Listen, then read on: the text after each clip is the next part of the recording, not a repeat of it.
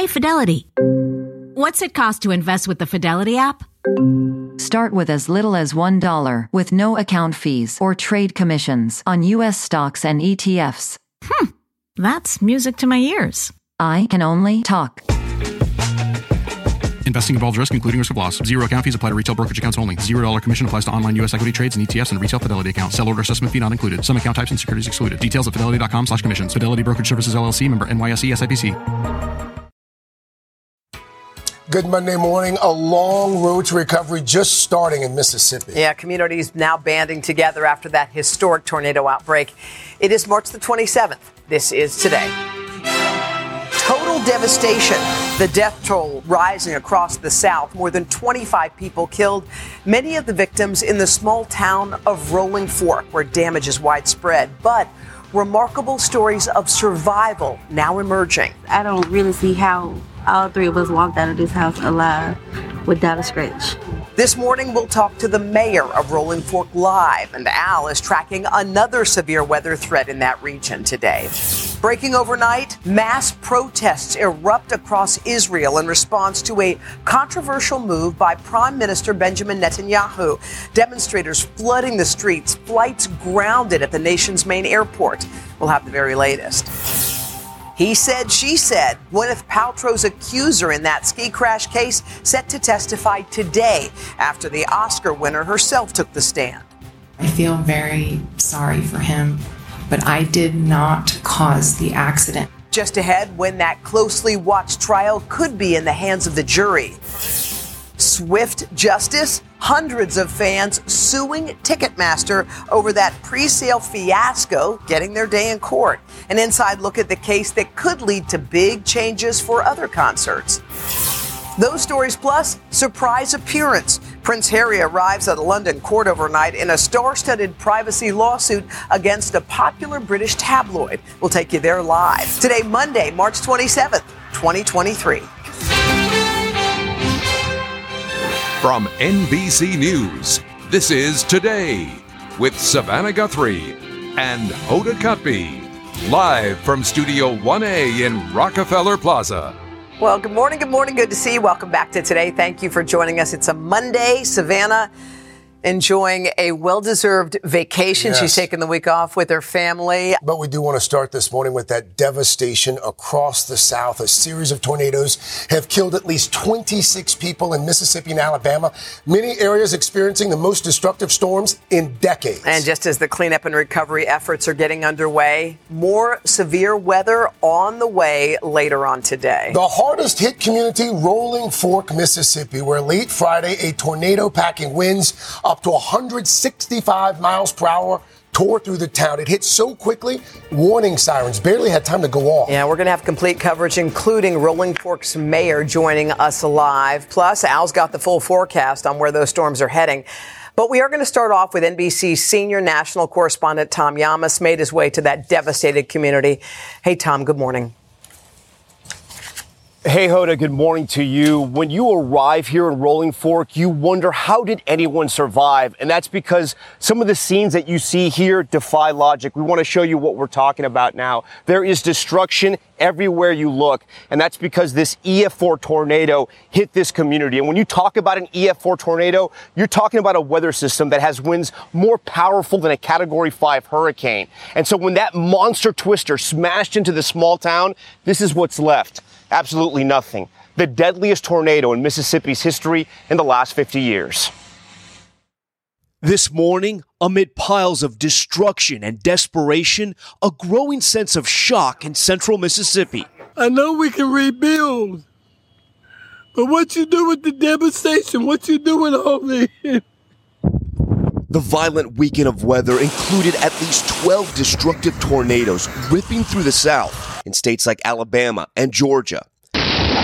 This surveillance video showing the force of just one of those twisters as it slammed into a high school. For Mississippi, it's the deadliest tornado outbreak in 50 years, killing dozens, including a young father of three children and his daughter, who was barely two years old. When the EF4 tornado crashed into Rolling Fork, In here, this is where you guys survived? Shay Stamps rushed her four year old daughter to this bedroom, taking cover under that mattress as her windows blew out. I don't really see how all three of us walked out of this house alive without a scratch. The killer tornadoes causing a trail of destruction spanning more than 200 miles, leaving thousands without power, launching cars airborne, and obliterating homes and businesses, including this entire business district in Rolling Fork. When people say this town has been wiped off the map, they are not exaggerating. Look at this. You, you, you can't even see anything anymore. You can't even make out cars, which are on top of homes. Everywhere you look, destruction. Mississippi's Governor Tate Reeves describing to me the moment he was told what happened and his first reaction stepping foot in Rolling Fork. It never gets any easier to see damage like this and to see individuals uh, who have lost their friends, lost their family, um, and have lost all of their, their personal possessions. Among the victims, 56 year old Mary Barfield Bush. Her family says she was killed in her bed. And this morning, many are still wondering how they survived. We couldn't believe it. We met Becky Miles as she was cleaning out what was left of her home. This single corner where she wrote out the tornado in a bathroom, the only part left standing. It was so loud. I've never heard anything like this. And my husband was yelling because he was being hit in the head with bricks. And it was so scary. Do you think you stay in this town? Do you think you rebuild? Yes. We're going to stay here. This is a small town, but our heart is so big in this town. A small town with a very big heart. You're looking live now over Rolling Fork this morning. The governor tells me active search and rescue operations have ceased, but they are taking no chances because you see the mountains and the piles of debris here. So there are still uh, searches here. There are still teams here looking for people just in case, but they think they've been able to locate everyone they were looking for so far. One thing I should tell you, volunteers have been working here since Friday night, since the tornado passed through here. We saw them working all through yesterday. And Hoda, I got to tell you, it's an incredible sight. They worked into the night until the rain started again. Back All to you. Tom, thank you. Uh, as those rescue teams carry on their work, a federal emergency has been declared to aid in the recovery and the cleanup. And joining us now is Eldridge Walker. He is the mayor of Rolling Fork, Mississippi. Half of uh, at least the 26 deaths happened in that community, in that county. Mayor Walker, uh, thank you for being with us this morning. It's hard to put into words what your community is going through. I know that it's a personal community, under 2,000 people. Everybody knows each other. Um, how are you uh, helping the residents of that area? Well, good morning and thank you for having us. Uh, what we're doing, we're just trying to aid our families who've been misplaced and uh, displaced, I'm sorry, and, and we're just trying to do all that we can to comfort them as best we can in spite of the situation that we're dealing with. Uh, it's sheer devastation here in the city of Rolling Fork, Mississippi, but as one one of the individuals who was talking earlier said we we we, we have big hearts. We are a resilient community and we're going to come back. But what's most important is that we take care of our families who are in need right now. Mayor, I, I understand that you're also the uh, the funeral director uh, there in, in town in Rolling Fork as well. As as you've been talking with some of these families who are grieving loss, wh- what are you telling these families? How are you comforting them? Well, it's one of the hardest situations that I've ever had to deal with as a funeral director. With the situ- situation being as it is, being the mayor and the funeral director, the only thing I can say to the families to comfort them is that together we can make it through this situation. By God's grace and His mercy, we can make it through. So it's sort of tough, but we're going to see this situation through. We're going to see our families through, as we always do, and as I do as a funeral director here. Mayor, did you uh, lose anyone that you knew, any friends? Yes, I've lost several friends, several friends that I'm having to face their families to arrange funeral services and to start the first the first phase of closure in the loss of their loved one. And and Mayor, just just finally, we see the destruction and we hear rebuilding. How do you even go about the process of starting it? I know it's it's very early on, but how do you envision that going forward? And what do you need the most at this point? Well, uh, the communities, we're at a total loss of everything, first of all.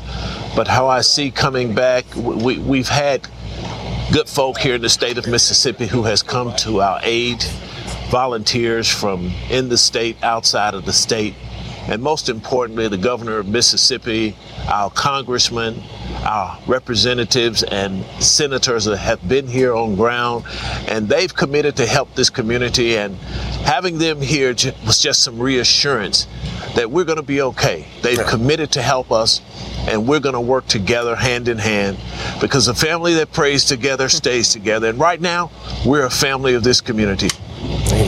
Amen. Uh, Mayor, thank you so, so much. We really appreciate that. We wish you all the very, very best. That's yes, Rolling Fork Mayor Eldridge Walker. Thank it is you. hard to get your head around oh. the devastation there in Rolling Fork. And you know that, like he was saying, everybody knows each other. Mm-hmm. When you've got 2,000 people, yep. you know every single person on the streets. Yeah. And as we said, the, the threat of more dangerous weather not over in the South. Al is tracking those storms for us, and it looks like they are yeah. on the move. Yeah, unfortunately, guys, we've got flood watches, flood warnings today, stretching from uh, Alabama on into Georgia with these strong storms already firing up. And we could be looking at rainfall amounts up to an inch to an inch and a half per hour. Plus, we've got the risk of severe weather from Albany to Savannah, Brunswick, damaging hail, a few tornadoes possible. The problem is we got this stationary front that's just going to lay here and these severe storms will continue today. The heaviest rains going to be closest to the Gulf today, but tomorrow, strong storms from New Orleans to Jacksonville, intense rainfall rates may lead to localized flooding upwards of three inches per of, per, of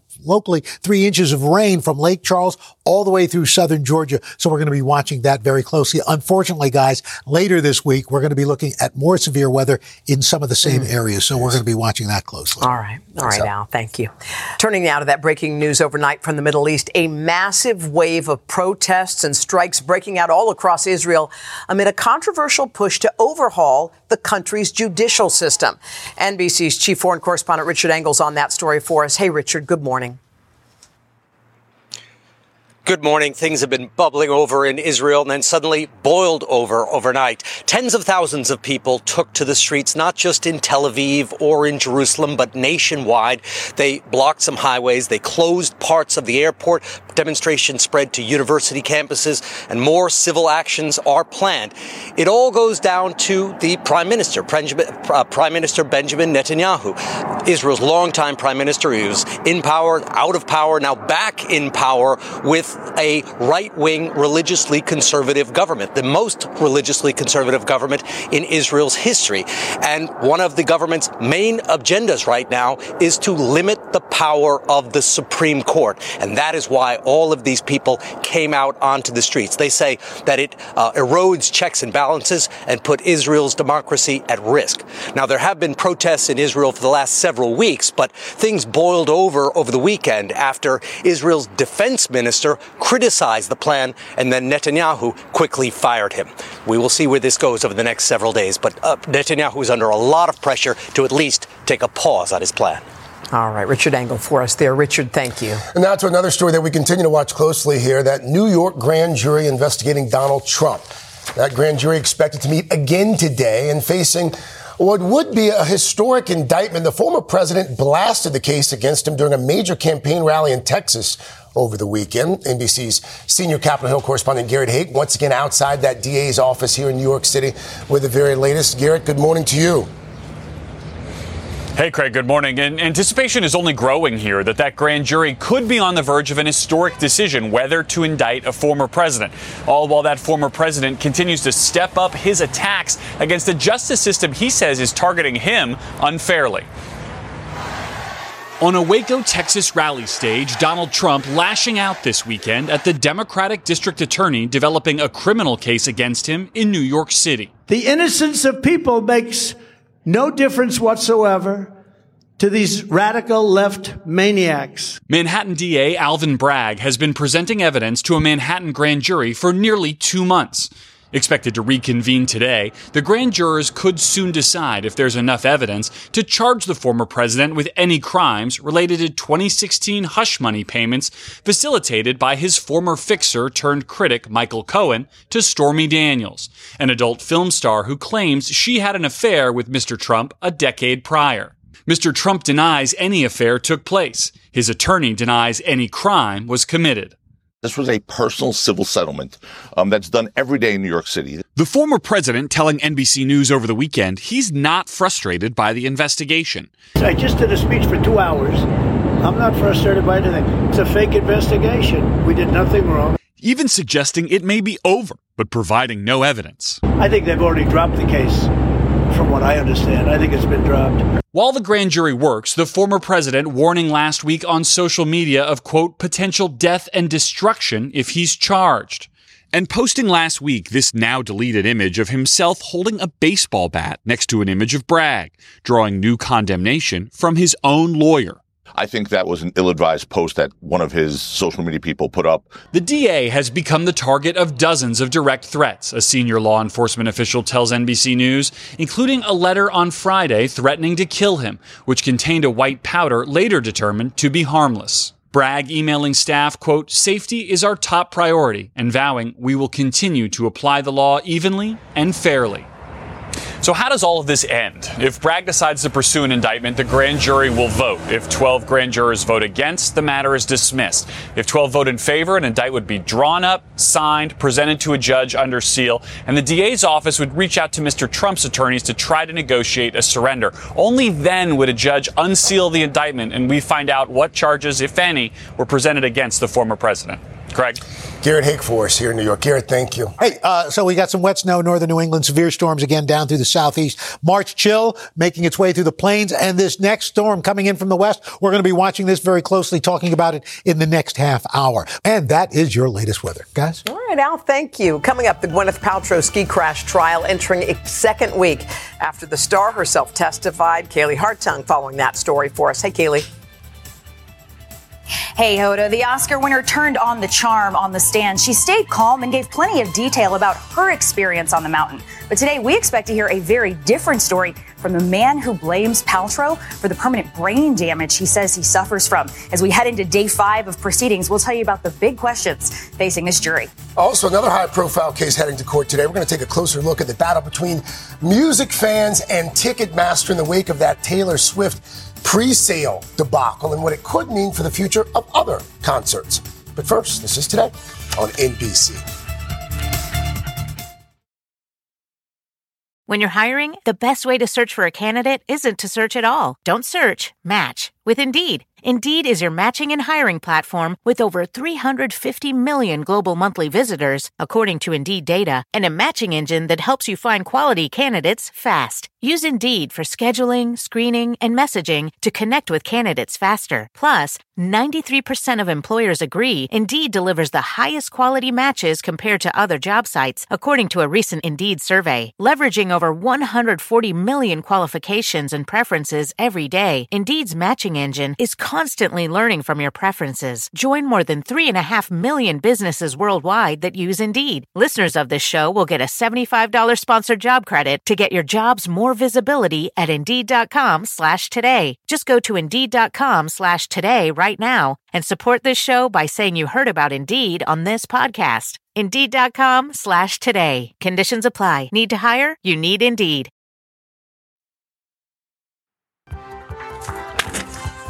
We're back now, 7:30. Wow, a jaw-dropping look at the storm damage in the town of Rolling Fork, Mississippi, there in the Mississippi Delta, after those devastating weekend tornadoes in the South. It was the deadliest outbreak in Mississippi in half a century. The recovery there just beginning.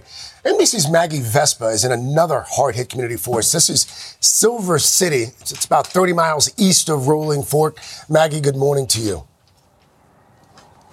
Hey, Craig Hoda, good morning. You guys can see just how absolutely devastated this community is as well. I'll just kind of walk along so you can see, well, frankly, what used to be a house, right? And now it's just a bunch of rubble, stepping over a piece of siding there, a bunch of rubble on kind of the outline of a foundation. This looks like it used to be the garage. There's a riding lawnmower in the middle of all that debris. You guys talked about Rolling Fork earlier. That's a community of a couple thousand. Silver City has about 330 people in it. Of those 330, the coroner told me last night, three passed away in Friday's deadly tornado. That tornado we're now getting the stats as just to how powerful it was. It was on the ground for close to 60 miles, winds topping around 155 miles per hour. The National Weather Service now dubbing it an EF4. Federal officials were on the ground here yesterday looking at scenes of devastation like this to kind of get a feel as to how much federal relief will be needed for the hardest hit communities. This after President Biden declared a federal disaster zone. And again, some of the hardest hit parts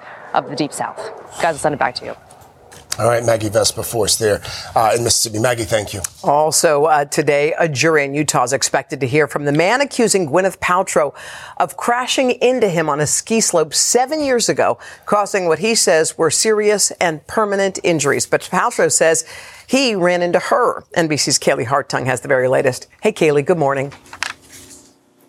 Hey, good morning, guys. Terry Sanderson is expected to be the last witness called by his legal team before they rest their case today. And he has not been in the courtroom for the majority of this trial at the advice of doctors. Now he's got to try to convince the jury that Gwyneth Paltrow was lying when she testified under oath. Fans are used to seeing Gwyneth Paltrow on the big screen or the red carpet. But last week, the actress and entrepreneur was on a real life witness stand in Utah, describing the moment she says a retired optometrist crashed into her on a ski slope seven years ago. I was skiing, and two skis came between my skis, forcing my legs apart, and then there was a body pressing against me, and there was a very strange grunting noise. Paltrow is being sued by Terry Sanderson, who says she violently slammed into him on a beginner run at the posh Deer Valley Resort, allegedly leaving him with serious injuries, including permanent brain damage. Sanderson watching and listening to the Oscar winner as she repeatedly denied the accusations against her. I feel very sorry for him. It seems like he's had a very difficult life but I did not cause the accident, so I cannot be at fault for anything that subsequently happened to him. Paltrow was not only well prepared, she was a good witness. She knew not to get emotional and to speak matter of factly with plenty of detail. The 76 year old is seeking at least $300,000 in damages. The jury also hearing from a neurologist and biomedical engineer who says Sanderson's broken ribs could only have been caused by Paltrow hitting him from behind. Another neuropsychologist who's treated Sanderson testifying about the impact the collision has had on him. I mean, this has completely changed his life physically, emotionally. Paltrow's attorney arguing that Sanderson is exaggerating his injuries, calling the case utter BS. Paltrow is countersuing for $1 plus the cost of her legal fees and was also asked about what else she lost on that day. He has deterred you from enjoying the rest of what was a very expensive vacation. Well, I lost half a day of skiing. Paltrow adding that Sanderson even acknowledged his fault at the time of the incident. I said, You skied directly into my effing back. And he said, Oh, sorry, sorry, I'm sorry. All right, Kaylee. So now it's his turn to speak. What should we look for when Sanderson's on the stand? Well, Hoda, since Terry Sanderson says that this collision caused him a traumatic brain injury, his legal team is having to walk this really fine line of showing how his particular issues he suffers from now were caused by this accident and changed his life. Today, they have got to establish his credibility. And once they rest their case, the defense gets to work. We expect them to call a ski patroller um, and a ski instructor to the stand, as well as members of Gwyneth Paltrow's family, her husband and her two kids, who we expect will all testify that Terry Sanderson seemed okay after this collision. Hoda? All right, Kaylee Hartung for us there in Phoenix. Kaylee, thank you. Just ahead here on Monday morning, breaking overnight. Prince Harry making an unexpected appearance at a London court in a privacy case with far reaching ramifications. We're going to have live details coming up. But first, Joe Fryer's here with mounting problems for Ticketmaster. As fans of Taylor Swift, they're about to get their day in court. Yeah, that hearing is set to take place today in Los Angeles. Fans are even planning to hold a rally outside of the federal courthouse. We'll tell you what it is they hope to get out of this lawsuit coming up. We're back 740 with In Depth today. This morning, the escalating drama between Ticketmaster yeah. and the fans of Taylor Swift. It's unending. Uh, in the wake of last year's botched pre-sale, a group of Swifties are taking on the ticketing giant and its parent company Live Nation in a Los Angeles courtroom today. NBC News Now anchor Joe Fryer is here with details on all of it. Joe, good morning. Hey there, good morning. It was four months ago that Ticketmaster fiasco left more than a few Swift fans in tears. Now some of them are finally facing the company in court. This morning, Swifties are set to take on Ticketmaster in federal court. Today's hearing in Los Angeles comes after a failed pre-sale for Taylor Swift's Eras tour left many fans waiting for hours in virtual queues and without tickets. This was a terrible experience. I'm really disappointed. This is the biggest disaster I've ever seen on Ticketmaster. I'm not getting tickets. Now, 340 fans have filed suit against the ticketing giant's parent company, Live Nation Entertainment, for what they call a ticket sale disaster, alleging several antitrust violations, intentional misrepresentation, and fraud, seeking $2,500 in damages per violation. Swift appeared to address the ticketing fiasco during the opening night of her tour. The case won't be the first time Ticketmaster is in the hot seat. Earlier this year, lawmakers fired up a Swift inspired inspired grilling for Live Nation's CEO. It's a nightmare dressed like a daydream. Ticketmaster ought to look in the mirror and say, I'm the problem. It's me. The company did not respond to our request for comment, but previously denied stifling competition and blamed the blunder in part on unprecedented demand and cyber attacks. Still, upset Swifties say it's time for change. There has to be some regulation on this. There's got to be some sort of change. It shouldn't be so hard to purchase tickets. This may just be the beginning of Live Nation's legal battles after Drake fans were displeased by high ticket prices. How are you justifying spending a mortgage on a three, four hour concert? Like, what do you do for a living? Some hit Ticketmaster with a lawsuit of their own, accusing the company of intentionally misleading consumers for its own financial gain. Meanwhile, Ticketmaster is already expected to compensate some of its customers. Earlier this month, The Cure frontman Robert Smith said Ticketmaster would refund fans who were charged what he called unduly high processing fees. Now, with Taylor's top fans ready to present their case, the focus will be on the ability of Swifties to sway a judge.